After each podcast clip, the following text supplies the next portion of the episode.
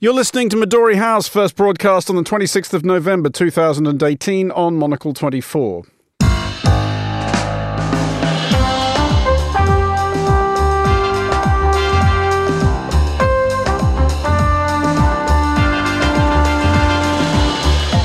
Hello and welcome to Midori House, coming to you live from Studio One here in London. I'm Andrew Mueller on today's show.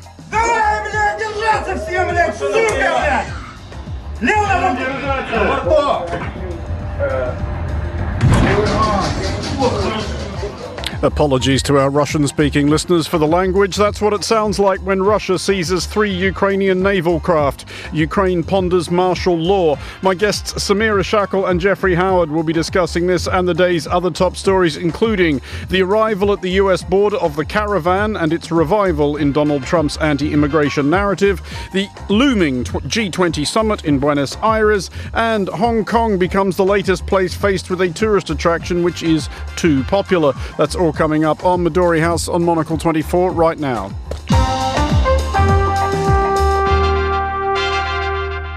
And welcome to Midori House. My guests today are Samira Shackle, a freelance journalist writing for The New Statesman, The Guardian, Al Jazeera, Deutsche Welle, and Monocle, among others, and Jeffrey Howard, lecturer in political theory at University College London. Welcome both. And we will start with that procession of a few hundred footsore Central Americans, which acquired notoriety a few weeks back as the caravan, a thing which, in the days before the United States' recent midterm elections, was sold as an existential threat unrivaled since Pearl Harbor and then swiftly forgotten about the day after the vote, almost as if the whole thing had been a shameless beat up. Anyway, certain of the caravan have now reached the US Mexico border and attempted to cross it. 42 have been arrested on the American side, many others deterred with tear gas. Mexico has promised to deport them whence they came.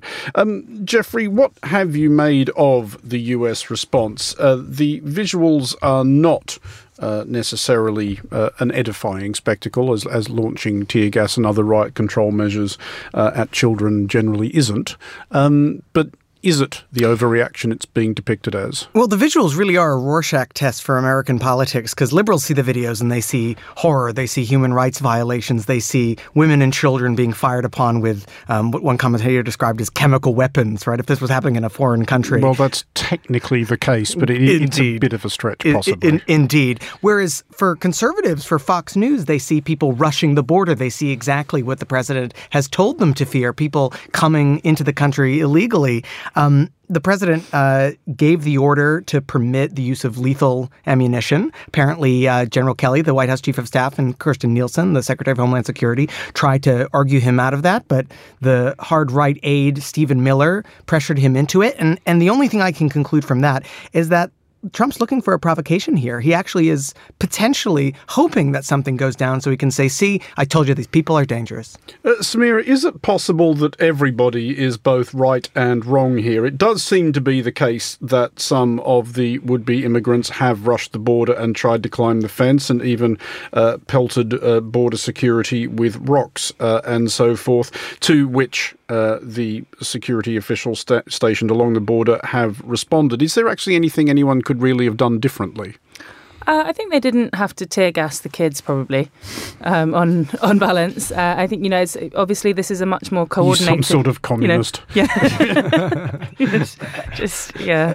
Just a bleeding heart over here, but probably tear gassing very small children and babies is a bit, bit much for anyone, and you can have a strong border without it. But I think. Um, although this is, you know, the level of coordination in the caravan is um, uh, perhaps something new. People illegally crossing the border is not something new, and you know, it's. It, of, of course, it's reached a kind of pressure point, and there's people storming across the border, and there's huge amount of pressure on those border towns in Mexico, where thousands of people are amassing and and needing shelter and so on. So there's kind of pressure building on all sides. Um, but I think it's quite hard to get away from. I think one of you mentioned the optics earlier.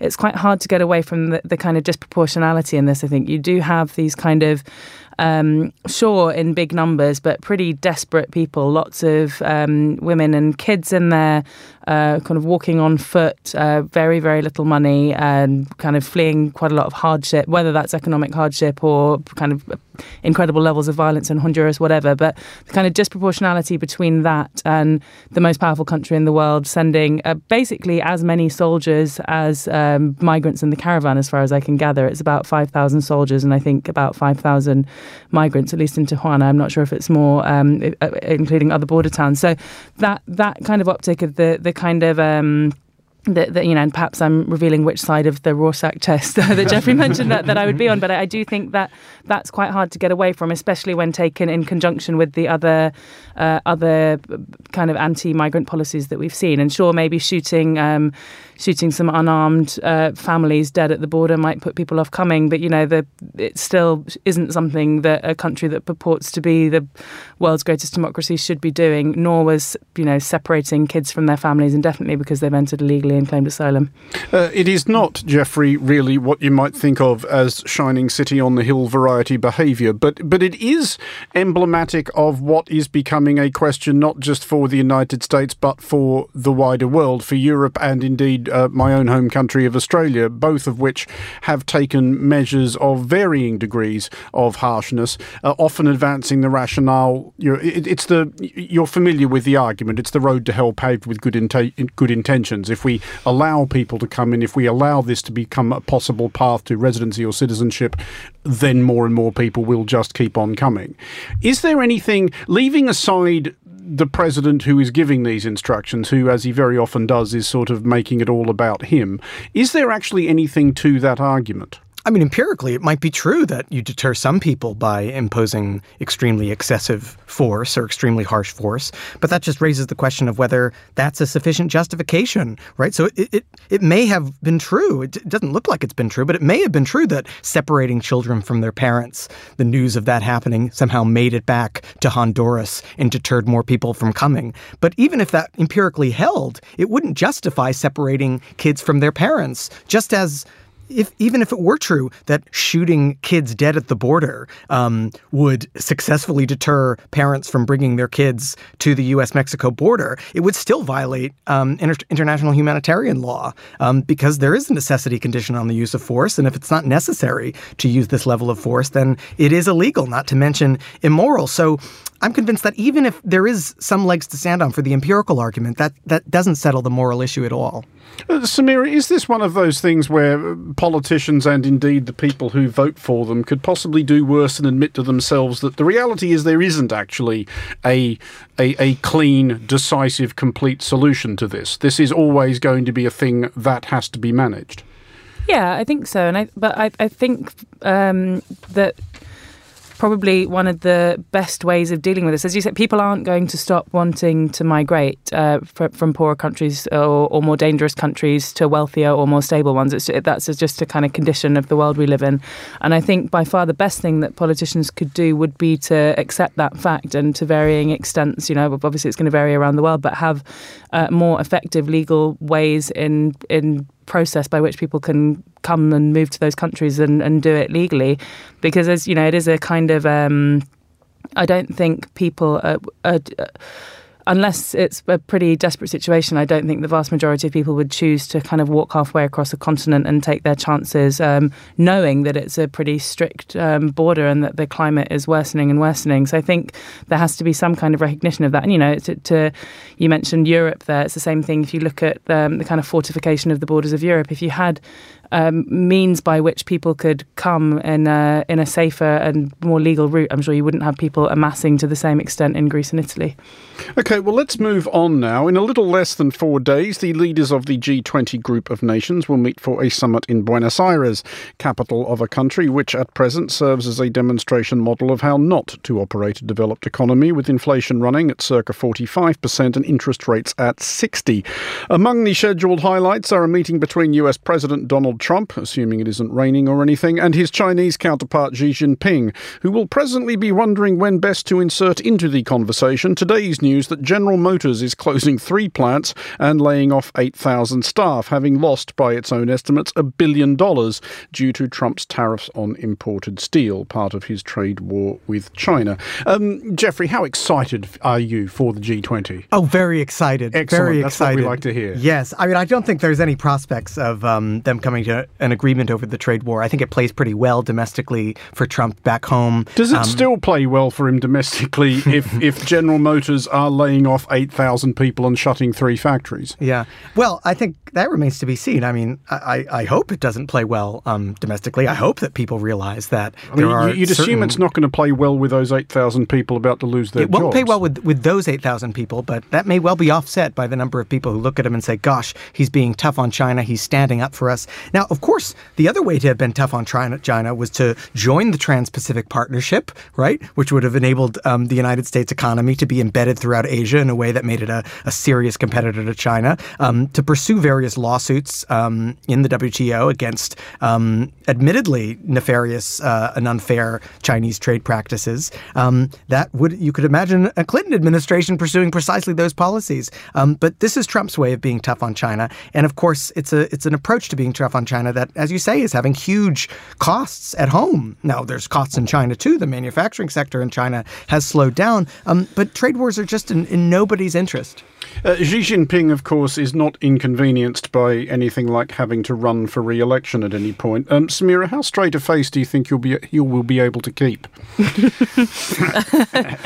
Uh, I mean, it's hard to say really, but I think I'd agree with Jeffrey that there's it doesn't look that likely that there's going to be some great resolution here. Um, uh, you know, the the all the kind of speculative reports looking ahead to the G20 say, oh, the, the the eyes will really be on the sidelines. That's where the real story will be happening in this this meeting between Trump and President Xi. But I, I think. Um, in terms of a kind of meaningful agreement, it, it's I don't see what would happen to make this kind of tit for tat that we've seen end. Uh, Jeffrey, is Trump now a diminished figure on the world stage following the, the kicking the Republicans got in those midterms? Will, will that have encouraged his fellow summiteers to be thinking, look, we only have to put up with this guy for another couple of years and then and then hopefully they'll elect somebody relatively normal and life will become somewhat less fraught? Yeah, in the same way that when Theresa May called the snap election and she did so poorly, um, it weakened her standing at the international um, or the European negotiating table. Similarly, I think seeing uh, the Republican Party lose the House of Representatives sends a very clear signal that, gosh, ooh, this guy's not going to be around forever. Um, and maybe we can wait him out. Maybe the United States hasn't turned a sharp corner into Trumpism. Maybe he'll lose the next presidential election um, if he's if he's there at all to run. And so I, I think it's absolutely true that that he's he's freshly weakened. That said, he's still the president of the United States, and so he still has an enormous amount of power. And certainly, uh, people want to be nice to him in the meantime. I mean, we heard the story of Theresa May calling him the other morning uh, to congratulate him on the Republicans keeping the Senate, and him chewing her ear off and getting really angry and upset with her on the phone. So I think there'll be plenty of that routine obsequiousness, um, but alongside it, an awareness that this guy's not going to be around forever. I mean, Samira, the, the dynamics are actually kind of interesting because there is, of course, Trump, who is, as we've just been discussed, a diminished figure. Theresa May, who is obviously a diminished, if not an embattled or indeed outright beleaguered one. And Angela Merkel, who has started preparing the ground for her exit. Uh, that being the case, as you go to the G20 summit and look at this weirdly addictive little wheel of portraits that enable you to see if you can name that leader, um, who do strike you as the ones who are sort of going in the other direction, who are becoming more and more of a force on the world stage? Yeah, it's a really interesting question, actually. And just just before to getting onto that, I think it's also um, in terms of Trump and his um, diminished position. I think that's true to an extent, but I think there is also, you know, the, the fact that the US is so powerful. Um, I think that, that that something I was reading um, earlier this week was saying that. Um, uh, the, the G20 summit was expected to kind of downgrade lots of its expectations on things like climate change and trade. So they're expected to drop their uh, provision, uh, to to avoid protectionism, for instance, and that's partly aimed at keeping Trump on and America on side and, and kind of lowering expectations on climate change. So I think there obviously is still a huge amount of power that carries, um, you know, that, that whatever happened in the midterm elections, there's still a huge amount of power with that office.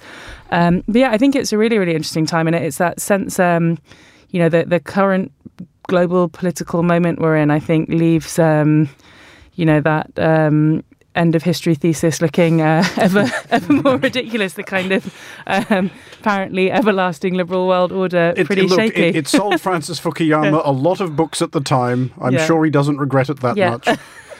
or does he?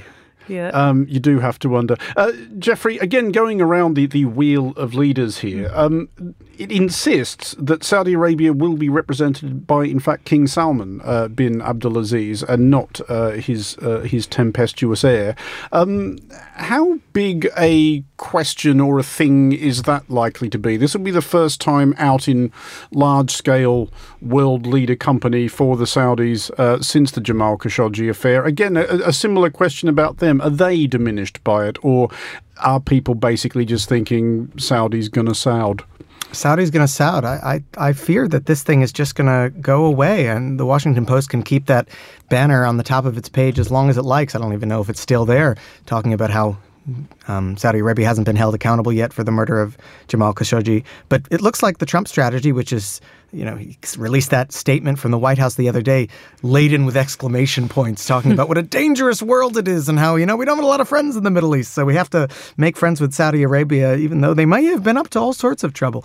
Um, I think that's the, the strategy. And I, I don't see many people on the world stage um, who have it as one of their high priorities to challenge Saudi Arabia. Um, I mean, you could imagine another world in which the U.S. Iran deal, the, the, well, the the, plur- the multilateral Iran deal was still going really, really strong, in which there was this this pivot to empowering Iran over empowering Saudi Arabia, and that would have changed the the positioning on the world stage. But alas, that's that's not the world we're in, and so I think Saudi Arabia is going to carry on. Okay, we're going to take a short break now on that happy thought. You're listening to Midori House with me, Andrew Mueller, along with Samira Shackle and Jeffrey Howard. Coming up next, the reason why Vladimir Putin might not be going to Argentina after all. The Escapist takes you to places less explored. In this special edition, we hop on a hodgepodge of connecting trains to recreate the story journey of the Orient Express from London to Istanbul. We pass by drive through liquor stores and small desert towns on an adventurous road trip from New Orleans to Texas and visit Europe's highest airports. For the jet setters among you, we'll show you how to beat jet lag in cities from Hong Kong to LA and reveal our annual travel top 50, highlighting the best in transport and service from the most picturesque rail journey to the airline you'll want to board for your next trip. Perhaps that next flight will deliver you to Cairo or Madeira or the island of Teshima. We'll take you there and we'll tell you where to stay, drink, and dine next time you find yourself far from home. We've even put together a wardrobe for wherever your travels may lead you, as well as an eclectic selection of books and songs to keep you entertained on the journey, when you're not too busy looking out the window spotting the places you've yet to visit. The Escapist from the editors and bureau of Monocle magazine is out now. Get your copy today or subscribe at monocle.com.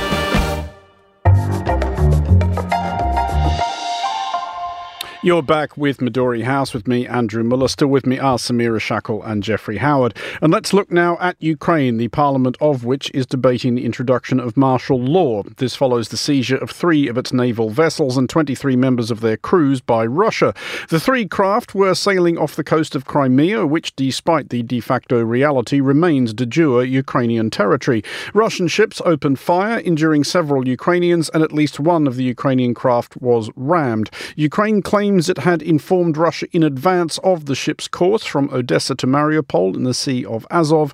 Russia, as it so often does, denies everything. Um, Jeffrey, does this strike you as seeming like a something that was ordered from on high, or like people actually there on the ground at the scene got a little bit carried away, as sometimes happens?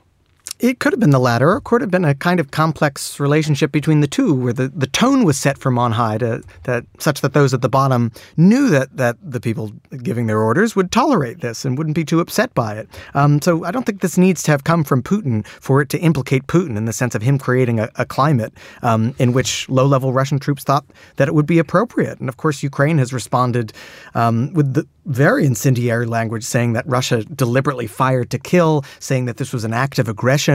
So things are, are really, really hot right now, and it's uh, it's not good. Um, Ukraine has used that language. That is true, Samira. But uh, President Petro Poroshenko has also been keen to make it clear uh, that this discussion of martial law is, and I quote, not a declaration of war. Ukraine does not plan to fight anyone. So, in that case, I'm a bit lost as the necessity for martial law. Yeah, so was I. I'm not sure what it would achieve really, um, especially since this um, this escalation. Uh, yeah, it was the first escalation, kind of direct escalation between the two militaries, Russian and Ukrainian, that for, for years.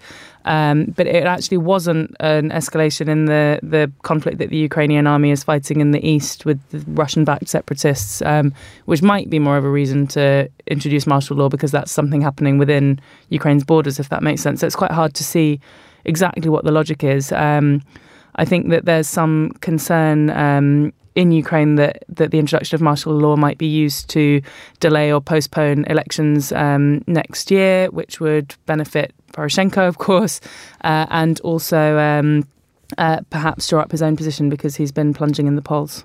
Uh, there is that possibility. Uh, Jeffrey, as far as it's possible to tell from where you're sitting, does this escalation actually work for any of the parties to it? Because I can't really see where anybody's going with this. Well, I, I would be interested to see if Ukraine releases proof that they did alert Russia um, in advance. So, I mean, if you look at the map, I mean, you have to go through this strait if you're along the, the southeastern coast of well, Ukraine. Well, Ukraine could also argue that it is Ukrainian territorial Well- waters. they can sa- sail where they damn well please. In, indeed, but uh, you know, it's, it's the only way for that bit of Ukraine to get out to the Black Sea, and especially since they alerted Russia in advance. I mean, this would be truly outrageous if if Ukraine alerted Russia in advance and they nevertheless fired on them. And so I think it'll it'll only strengthen Ukraine's hand on the world stage if they're able to to furnish that that kind of evidence. That said, the continued support um, of Russia from uh, I hasten to call it support by the Trump administration, but certainly not antagonism from the Trump administration, has created a, a global climate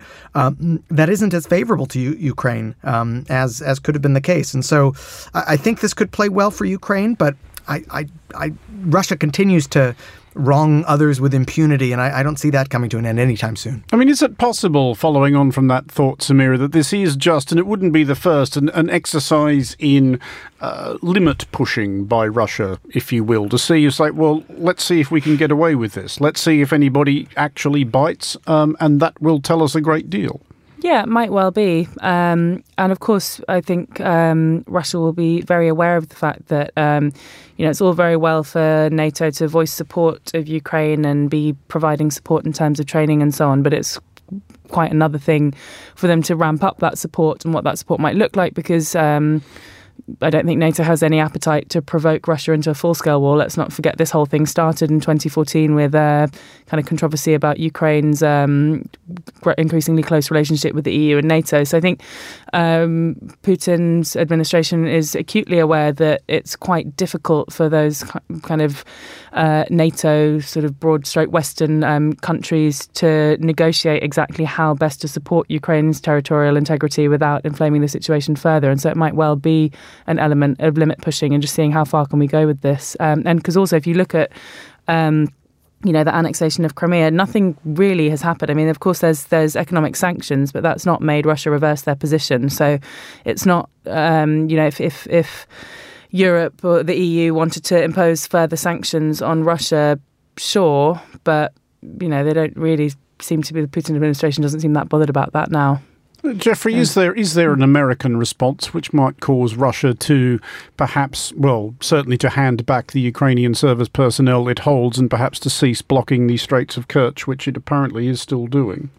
Quite possibly, although even if it if it did hand back the, the soldiers, and I suspect it will do in in, in time, um, you know, it, I think it would have gotten that piece of information right. It's waiting now to see how the international community responds, um, and insofar as there isn't uh, an up an uproar, or insofar as the uproar is only in words but not in action, then Putin will have learned a valuable piece of information. Uh, I've, I've been reading the the Future's History, Masha Gessen's book on Russia, and I think to, to your question about whether there's um, a cost to this, there's certainly isn't a cost in terms of Russia's internal domestic politics. It's not like there's a vibrant internal discussion within Russia about Russian-Ukrainian relations. There's just the the official narrative. Okay, well, finally tonight, to the Hong Kong Zhuhai Macau Bridge opened last month. It is an engineering marvel, a 55 kilometre span, nine years in the building, $20 billion in the spending.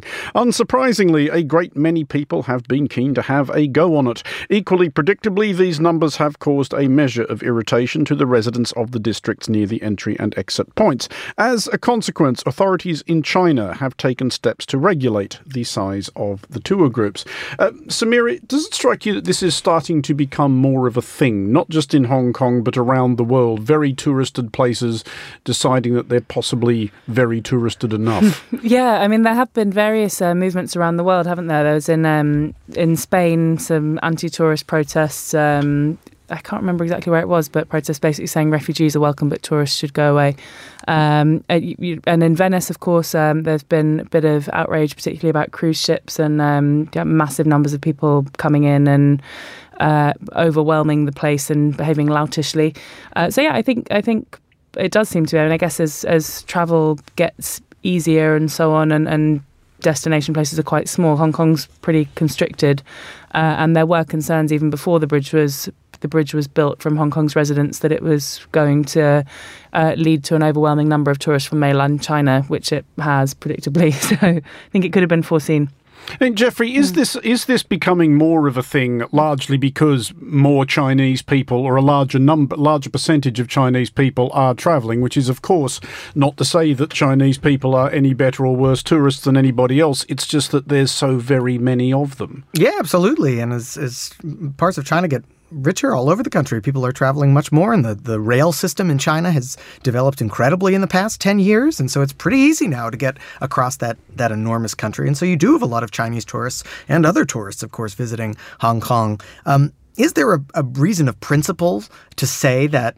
Um, areas that receive lots of tourists don't have the right to impose reasonable restrictions to regulate that? No, of course. I, I think it's perfectly sensible to say, look, if you have unlimited access um, without any regulation to these sites, the very value of these sites will be cheapened, right? So if, if St. Peter's Square, is that what it is? What is St. Mark's Square? St. Right Mark's. In, in, right in Venice. If, if it's if it's cheek by jowl and you can't stand back and take a view of the place, then you're not going to enjoy it as much. So even the tourists have an interest in there being some measure of regulation um, I do remember having a professor at Oxford that thought we should they should limit the number of tourists that got into Oxford during the week because you know the number of them coming through the colleges was can be can be somewhat overwhelming. Um, I'm not sure Oxford has quite hit the threshold, but it looks like Hong Kong might have, um, and I think it's it's perfectly reasonable to to impose restrictions, require people to buy tickets. Um, I, I don't think there's anything to to worry too much about there. I mean, Samira, do you think that the market cannot be trusted to sort this out if it gets to the point? Because it, it is one of the, the great ironies of tourism that the last thing any tourist wants to see when they go to a place is other bloody tourists. So if, if it becomes perceived that a given place is completely overrun, might people just stop going to it and that will even out the numbers accordingly? Mm, I don't know if that can really be trusted. So if you look at somewhere like Barcelona, which is a place where there have been, um, you know, protests or uh, people raising questions about the volume of tourists. That's been, um, you know, really hectic tourist destination for years and years. Ditto Venice, it just seems to be getting fuller and fuller. So while you might have a kind of slight drop off, I think if you're not having it, if these if certain places do continue to be um, mass destinations, you know, it might put off a, certain demographic of tourists, but I don't think it's necessarily going to put off the whole the whole amount of them because there's still the question of accessibility and the sights to see and all those things that are attracting uh, th- those big numbers of people.